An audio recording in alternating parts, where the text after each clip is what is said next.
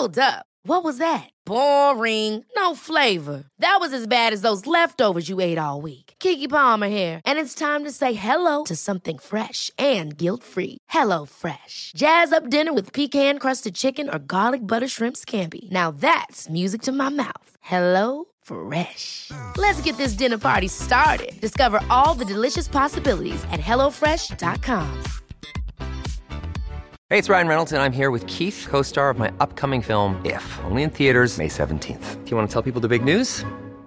All right, I'll do it. Sign up now and you'll get unlimited for $15 a month and six months of Paramount Plus Essential Plan on us. Mintmobile.com slash switch. Upfront payment of $45 equivalent to $15 per month. Unlimited over 40 gigabytes per month. Face lower speeds. Videos at 480p. Active Mint customers by 531.24 get six months of Paramount Plus Essential Plan. Auto renews after six months. Offer ends May 31st, 2024. Separate Paramount Plus registration required. Terms and conditions apply if rated PG. I'm Sandra, and I'm just the professional your small business was looking for. But you didn't hire me because you didn't use LinkedIn jobs. LinkedIn has professionals you can't find anywhere else, including those who aren't actively looking for a new job but might be open to the perfect role, like me. In a given month, over 70% of LinkedIn users don't visit other leading job sites. So if you're not looking on LinkedIn, you'll miss out on great candidates like Sandra. Start hiring professionals like a professional. Post your free job on linkedin.com/achieve today.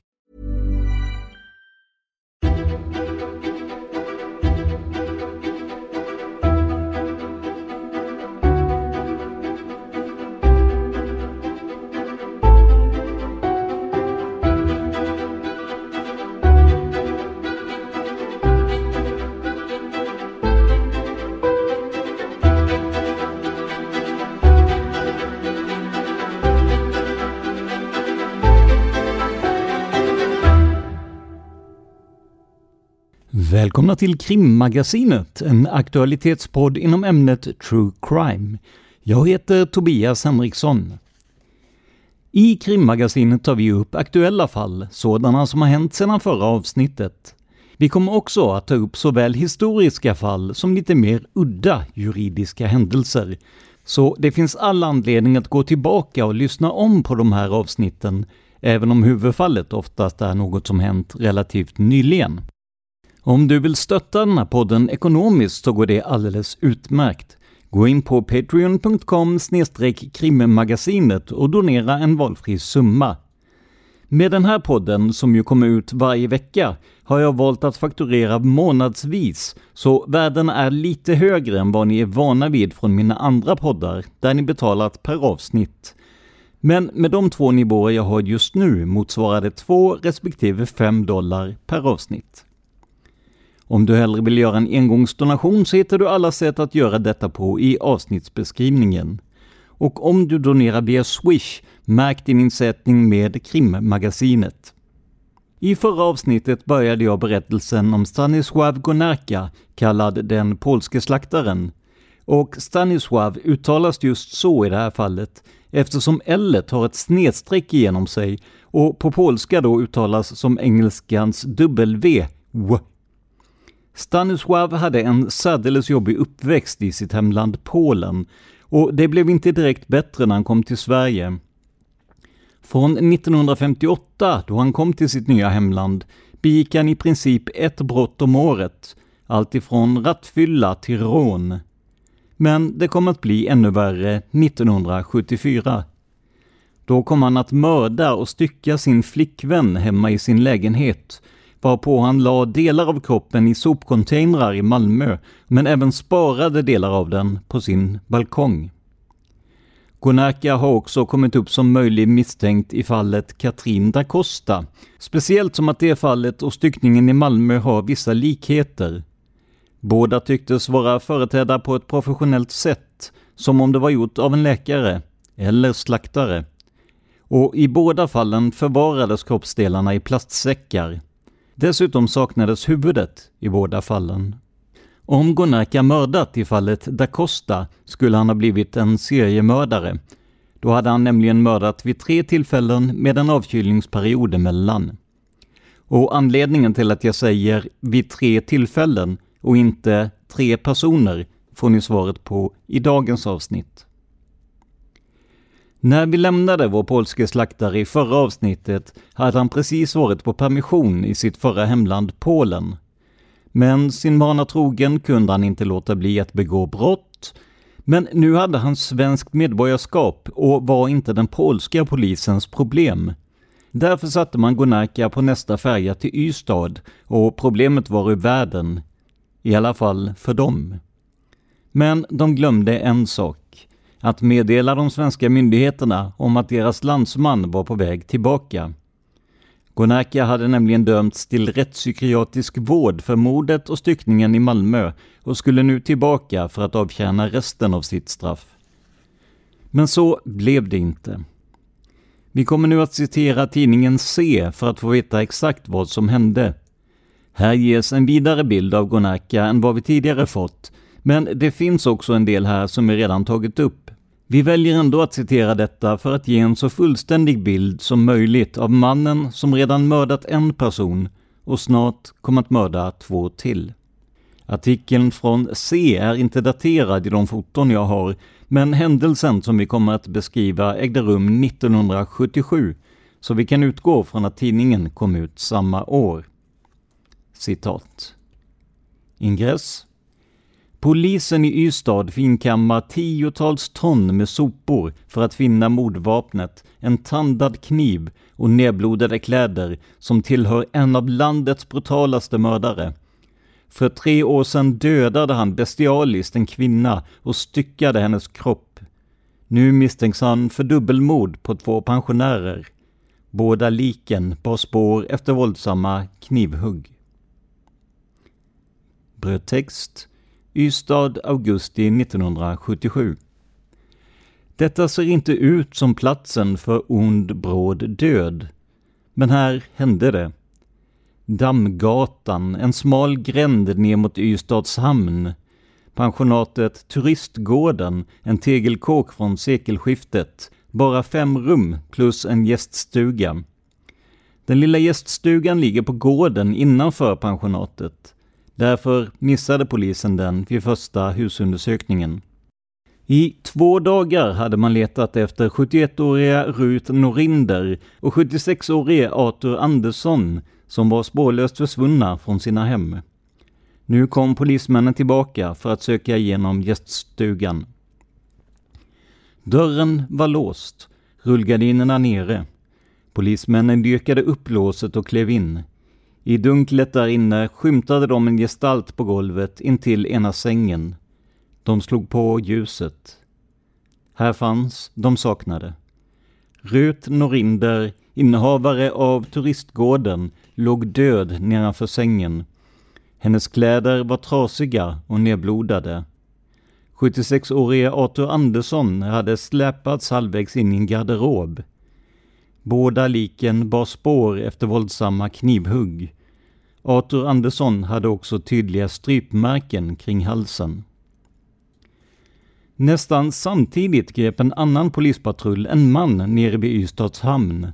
Man hade fått vissa tips och när mannen dök upp utanför Arthur Anderssons bostad slog man till. När polismännen hoppade ur bilen försökte mannen fly. Han rusade ner mot hamnen men kom inte långt. Flämtande stod han mellan konstaplarna. Vad vill ni mig, sa han på svenska med stark brytning. Jag är andre styrman på polska färjan och måste tillbaka till båten med samma. Jag har jobb att sköta. Först får ni följa med upp till polishuset. Vi har en del som vi vill fråga er om. Kommentar, här står det alltså med samma och inte med detsamma. Så att jag säger det som med samma också. Slutkommentar. Den kortvuxne, bredaxlade mannen gjorde nya invändningar, men plockades in i polisbilen. Uppe hos kriminalen kom han på nytt med påståendet att han var styrman på den polska färjan.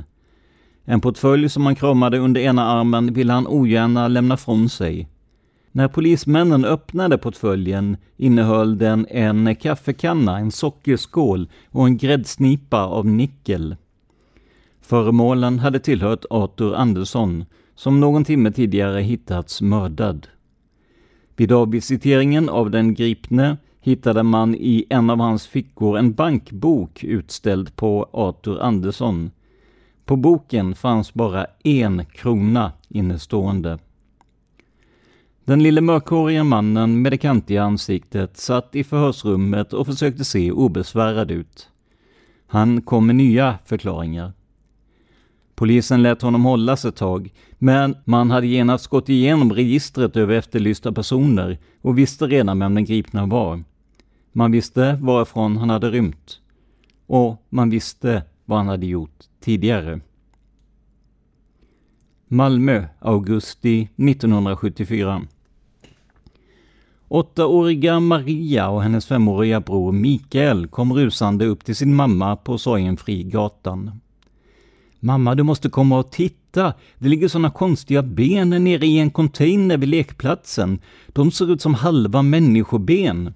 Modern följde med barnen ner. Tillsammans med en granne gick hon bort till den stora gröna containern intill lekplatsen. En skock ungar stod runt omkring den stora plåtlådan och såg skrämda ut. De två kvinnorna behövde bara kasta en blick in i containern. Minuterna senare larmades polisen. Kommentar, här ska vi ju säga att det var först dagen efter att barnen hade sett eh, likdelarna som föräldrarna larmades och senare polisen, för föräldrarna trodde inte på dem först, enligt en artikel vi nämnde i eh, förra avsnittet. Men det är så här man skriver i den här texten. Slutkommentar. Vid den första undersökningen av containern hittade polismännen ett avhugget lårben insvept i genomskinlig plast. Under resterna av en trasig soffa fann man ytterligare ett lår. Längre ner i bråten låg två underben och två delvis sönderhuggna fötter, likdelar av en styckad kvinna. Containern lastades på bil och kördes in på polishusets gård. Där började kriminalens tekniker en noggrann genomgång av den gröna lådan. Bland de fynd man gjorde strax intill likdelarna var några nedblodade kuvert. Rättsläkaren professor Gerhard Vogt hade tillkallats. Han behövde inte skärskåda likdelarna länge förrän han hade sitt första omdöme klart. Det här är gjort av en man som kan stycka kött. Troligtvis någon som arbetar eller arbetat i slakteribranschen. De nedblodade kuverten studerades.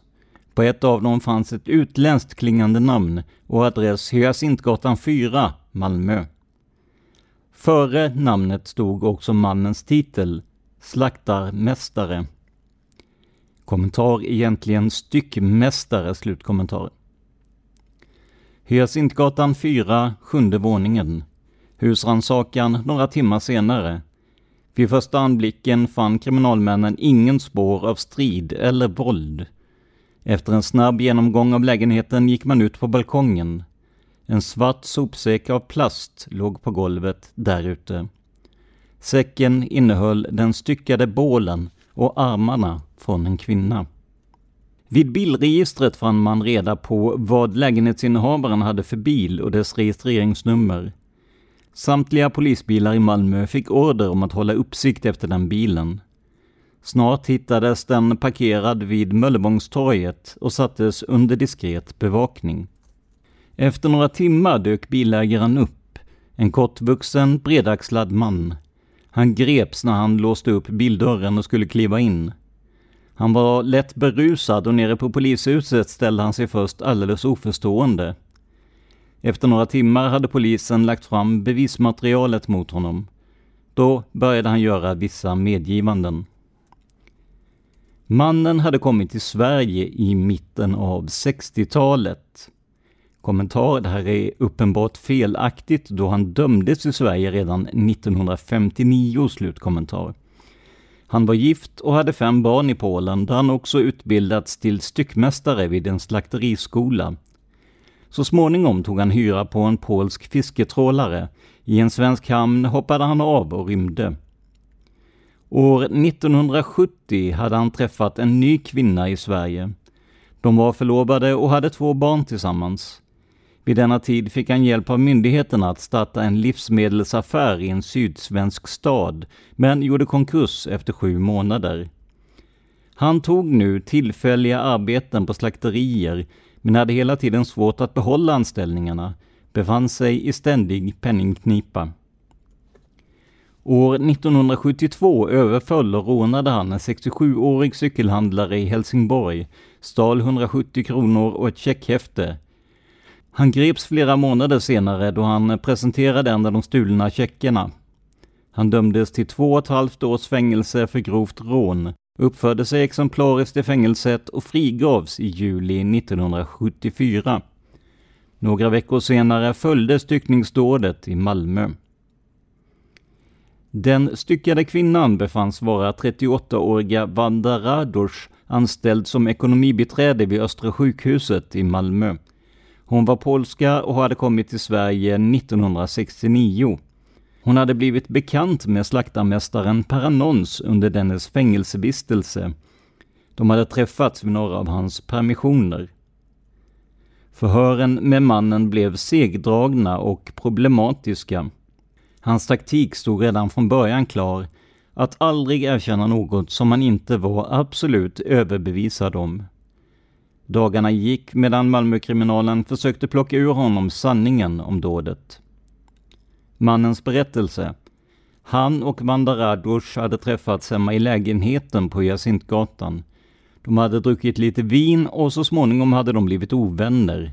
Kvinnan hade tjatat på honom att de skulle gifta sig, men det ville han inte gå med på. Till slut hade de börjat skrika åt varandra och Vanja Radosh hade kastat ett vinglas i huvudet på honom. Mannen hade då blivit arg och slagit till kvinnan i ansiktet. Hon hade fallit baklänges så olyckligt att hon slog huvudet i spiskanten och dog. Panikslagen hade mannen bestämt sig för att göra sig av med kroppen. Han berättade vidare jag klädde av mig och stod i kalsongerna och styckade liket som jag lagt på diskbänken. Det mesta av styckningen utförde jag med en vanlig förskärarkniv. Efteråt torkade jag upp blodet på golvet med mina kläder och åkte sedan sent på kvällen ut med min bil och placerade en del av likdelarna i containern tillsammans med de blodiga kläderna. Det som fanns kvar i sopsäcken på balkongen hade jag tänkt göra mig av med samma kväll som jag greps av polisen. Huvudet av den styckade kvinnan återfanns aldrig. Den gripne påstod att han inte exakt kunde minnas var han placerat avhuggna huvudet. Åklagaren fann denna minnesförlust märklig. Han menade att slaktarmästaren hade gömt det avhuggna huvudet omsorgsfullt av en viss orsak. Mannen vet att om vi hittar kvinnans huvud så kan vi också bevisa att hon inte omkommit genom olyckshändelse utan mördats kallblodigt, Åklagaren fick stöd av rättsläkaren professor Gerhard Vogt. Denne la i sin obduktionsrapport fram bland annat följande fakta, citat. Kvinnans ena finger är krossat och på händernas insidor finns flera mycket djupa knivsår, så kallade avvärjningsskador. Sammanlagt 13 skärsår på höger hand och 6 på vänster hand. Resterna av halsen företer också märken som tyder på att kvinnan strypts. Luftblåsor i hjärtat kan tyda på att hon styckats medan hon ännu levde. På kroppen finns också flera svåra blånader. Slutcitat från Gerhard Vogt och åter till artikeln. Brottsplatsundersökarna rapporterade från lägenheten på Hyacintgatan citat Lägenheten och framförallt köket har städats mycket noga.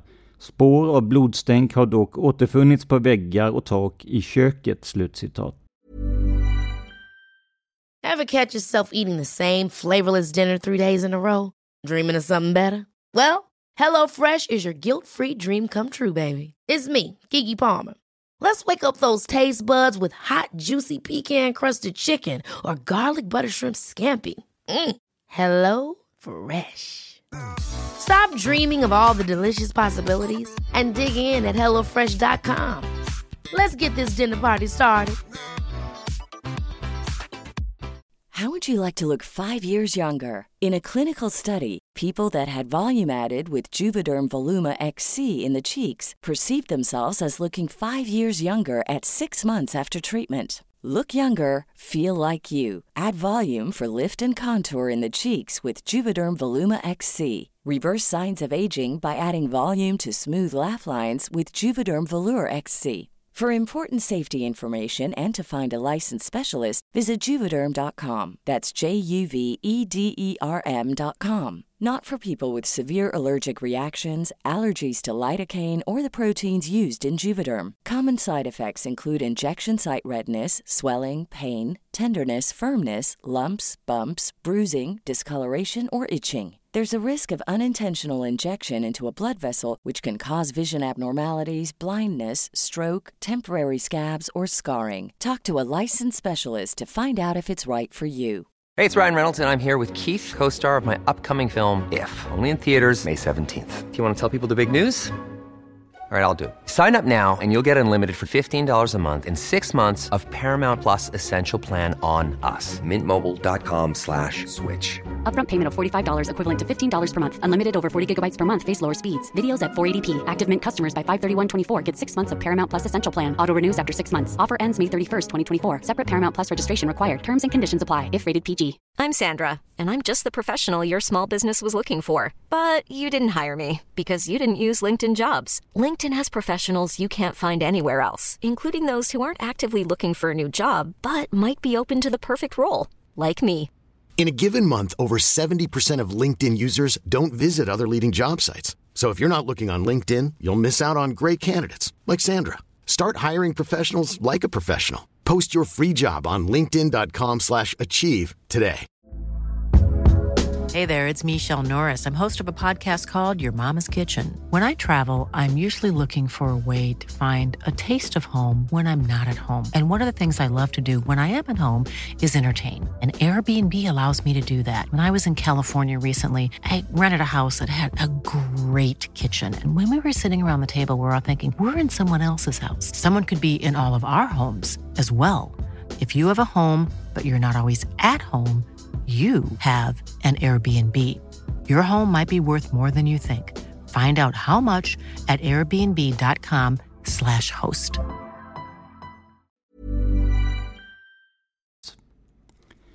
Under senhösten 1974 genomgick slaktarmästaren stor sinnesundersökning och befanns vara i behov av sluten psykiatrisk vård. I mars 1975 ställdes han inför domstol. Tingsrätten gick till största delen på mannens berättelse och fäste mindre avseende vid polisens och rättsläkarens undersökning.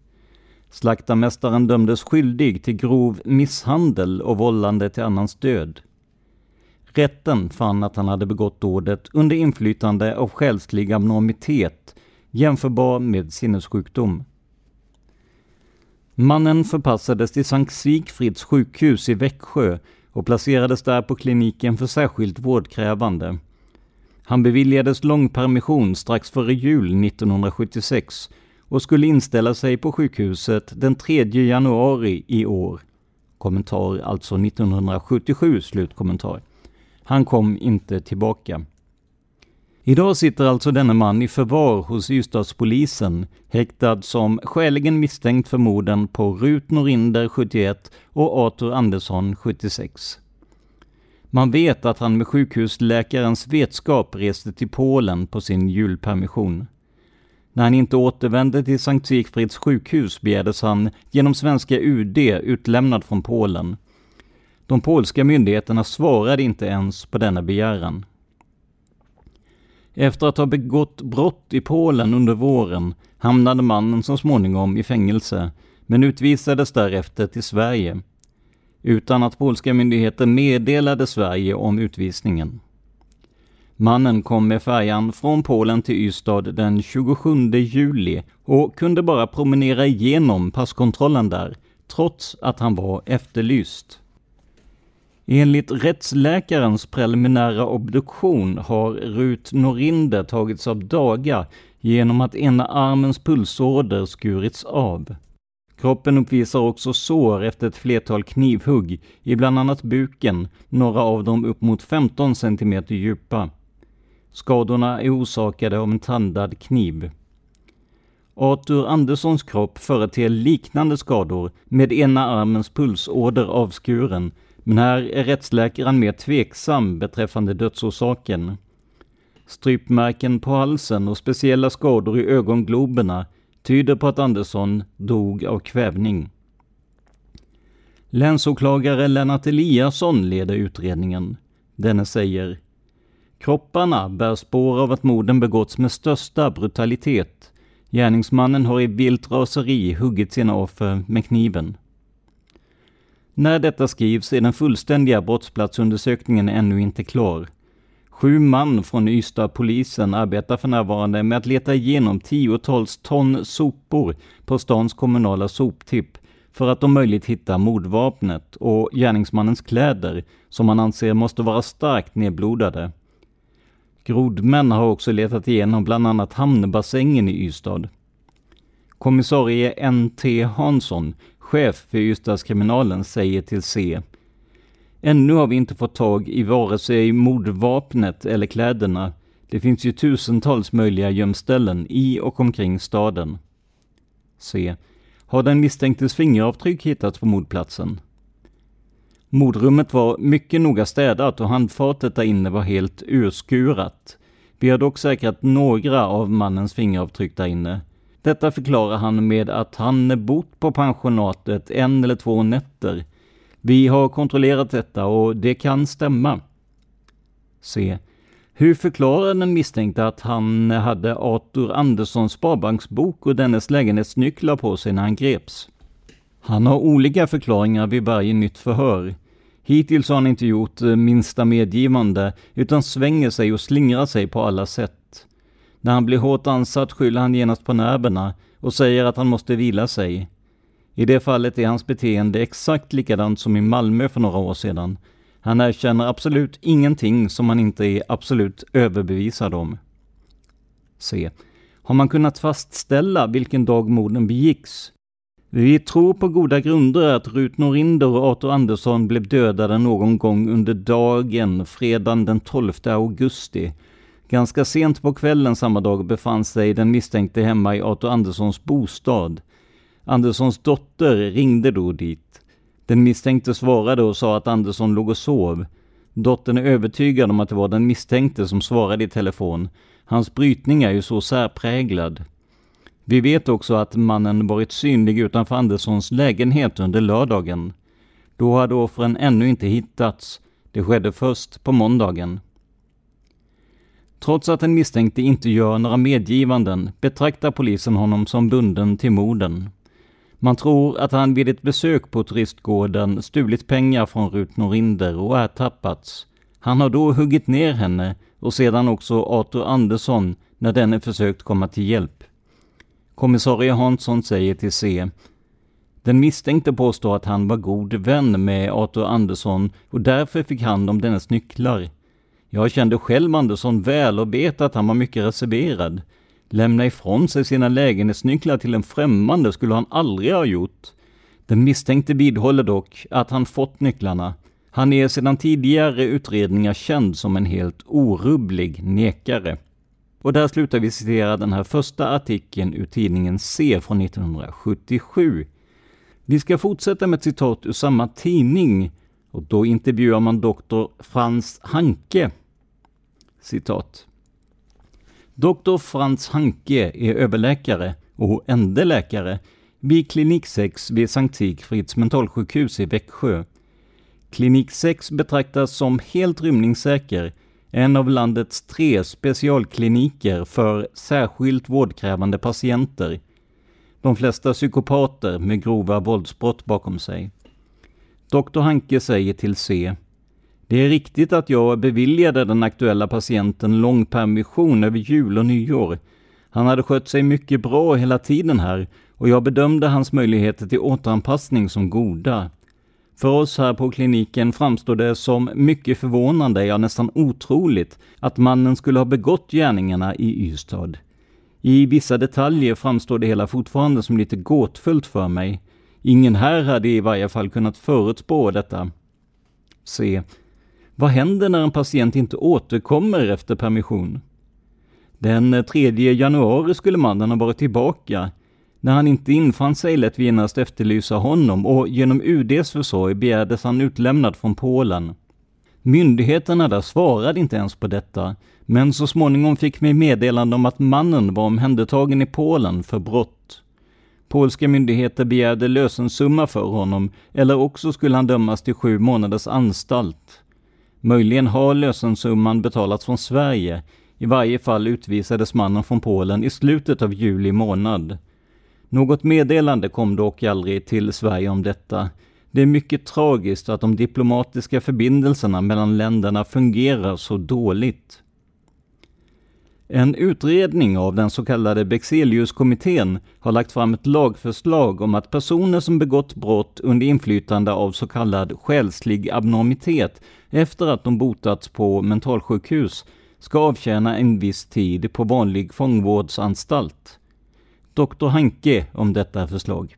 Många sådana här tillfälliga själsliga rubbningar kan hävas mycket snabbt.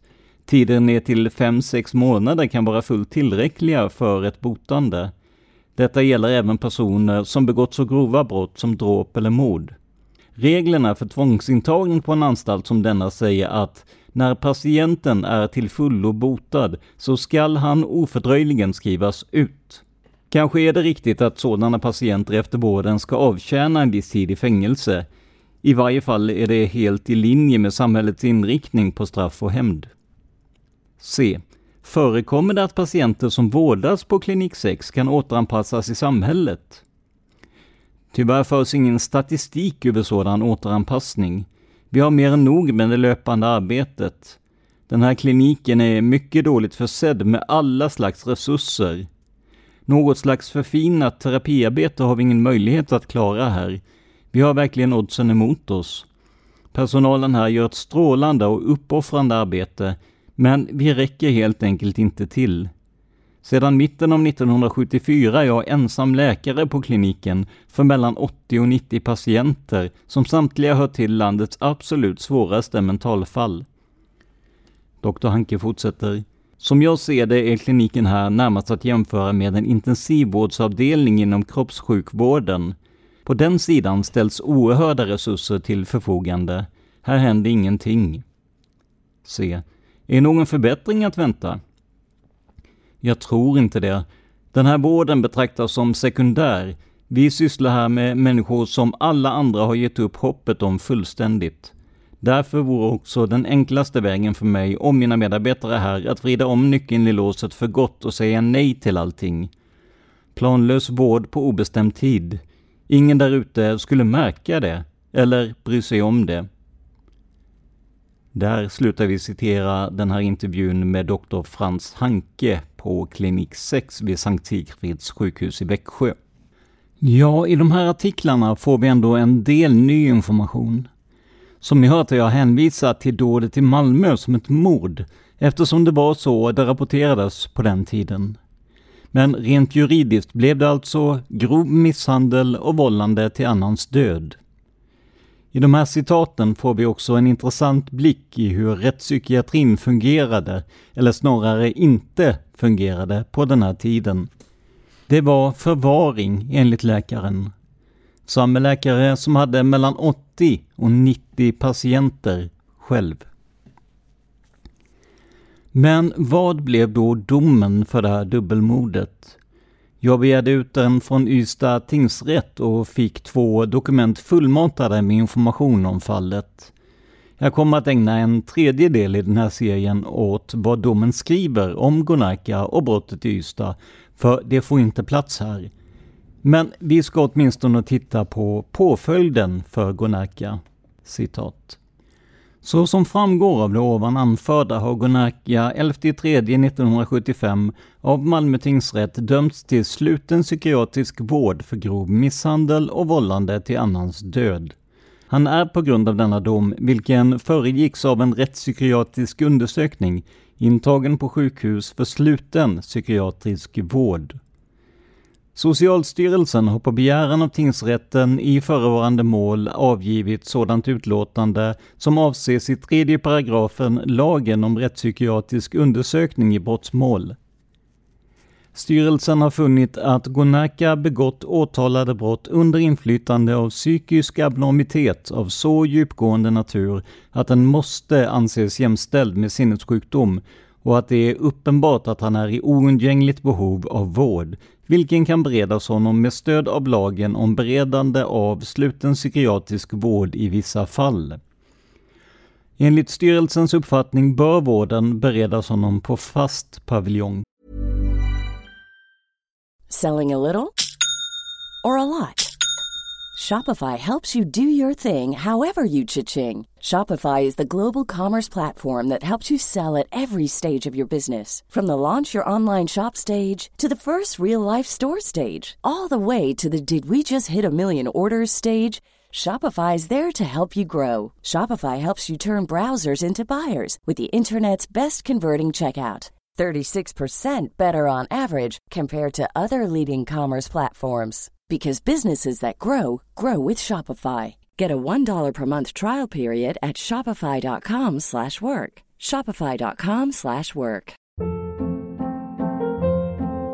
Hold up. What was that? Boring. No flavor. That was as bad as those leftovers you ate all week. Kiki Palmer here, and it's time to say hello to something fresh and guilt-free. Hello Fresh. Jazz up dinner with pecan-crusted chicken or garlic butter shrimp scampi. Now that's music to my mouth. Hello Fresh. Let's get this dinner party started. Discover all the delicious possibilities at hellofresh.com.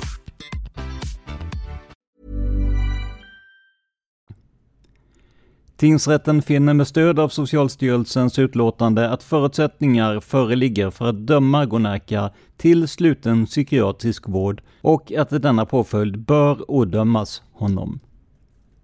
Slut citat.